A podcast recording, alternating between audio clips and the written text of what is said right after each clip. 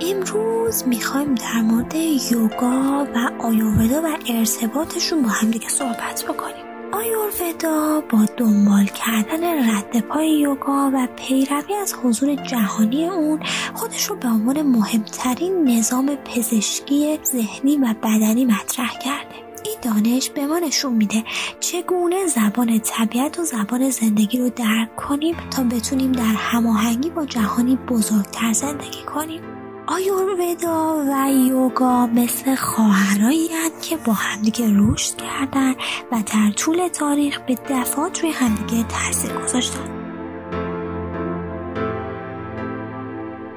اونها بخش های یک پارچه از یک نظام بزرگ به نام علوم ودایی هستند. علوم ودایی معتقده که تمام کیهان یک وجود هستند و کلید دانش کیهانی در ذهن و قلب ما نهفته است. یوگا و ودا به عنوان نظام های ودایی با همدیگه کار می‌کنن تا منافع بزرگ خودشون رو در تمام سطوح آشکار کنن می‌تونیم اونها رو برای رویکردهای وسیعتر با علوم ودایی مرتبط بدونیم. مثل ستاره شناسی ودایی، معماری ودایی، موسیقی ودایی و زبان ودایی.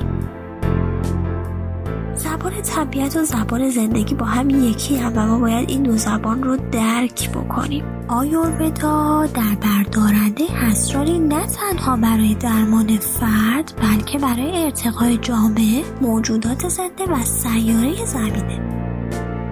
در هند به طور سنتی یوگا رو مرتبط با جنبه معنوی زندگی می‌دونن. که اون رو تحت عنوان راه خودشناسی معرفی می‌کنن. از سوی دیگه آیورودا با بیماری های جسمانی و ذهنی و همچنین تجویز شیوه های زندگی مرتبطه.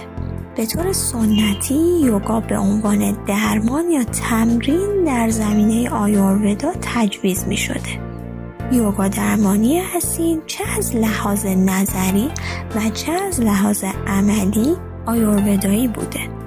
کسایی که امروزه از یوگا به دلیل مقاصد درمانی استفاده می‌کنن باید این واقعیت رو در ذهن داشته باشن. اونا نباید منافع بالقوه افزودن. دیدگاه های آیوردایی به یوگا رو نادیده بگیرن. باید یاد بگیریم از طرز آیوردایی تمرینات یوگا رو درک کنیم و نباید سعی کنیم یوگا درمانی رو فقط با واژگان تر یا روانشناسی مدرن تعریف کنیم. مطالعه همزمان یوگا و آیورودا اهمیت زیادی در درک کلیت حیاتی داره که هر دو دانش اون رو به شیوه عمیق معرفی می‌کنه.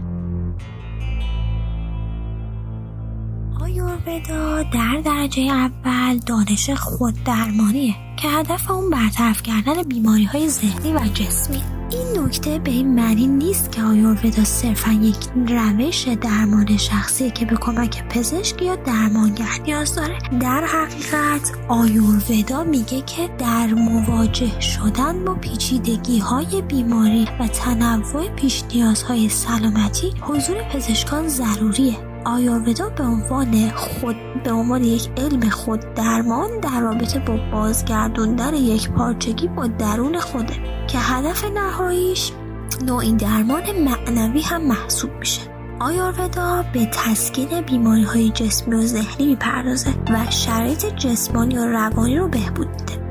هدف نهایی آیوروادای کلاسیک مانند یوگای کلاسیک خودشناسیه. والاترین شکل خود درمانی به ما نشون میده چگونه سلامتی ایدئال خودمون رو به دست بیاریم. البته نه برای لذت, های جسمی بلکه برای تامین بنیادی یک پارچه و انرژی کافی برای رسیدن به اهداف یوگیانه. رابطه بین یوگا و آیورودا پرانا یا نیروی حیاتیه. یوگای خرد در واقع همون پراناست که در جستجوی تحول عظیمه. در حالی که آیورودا قدرت درمان اونه که در جستجوی مستحکم کردن نظام زندگی که در حال حاضر وجود داره.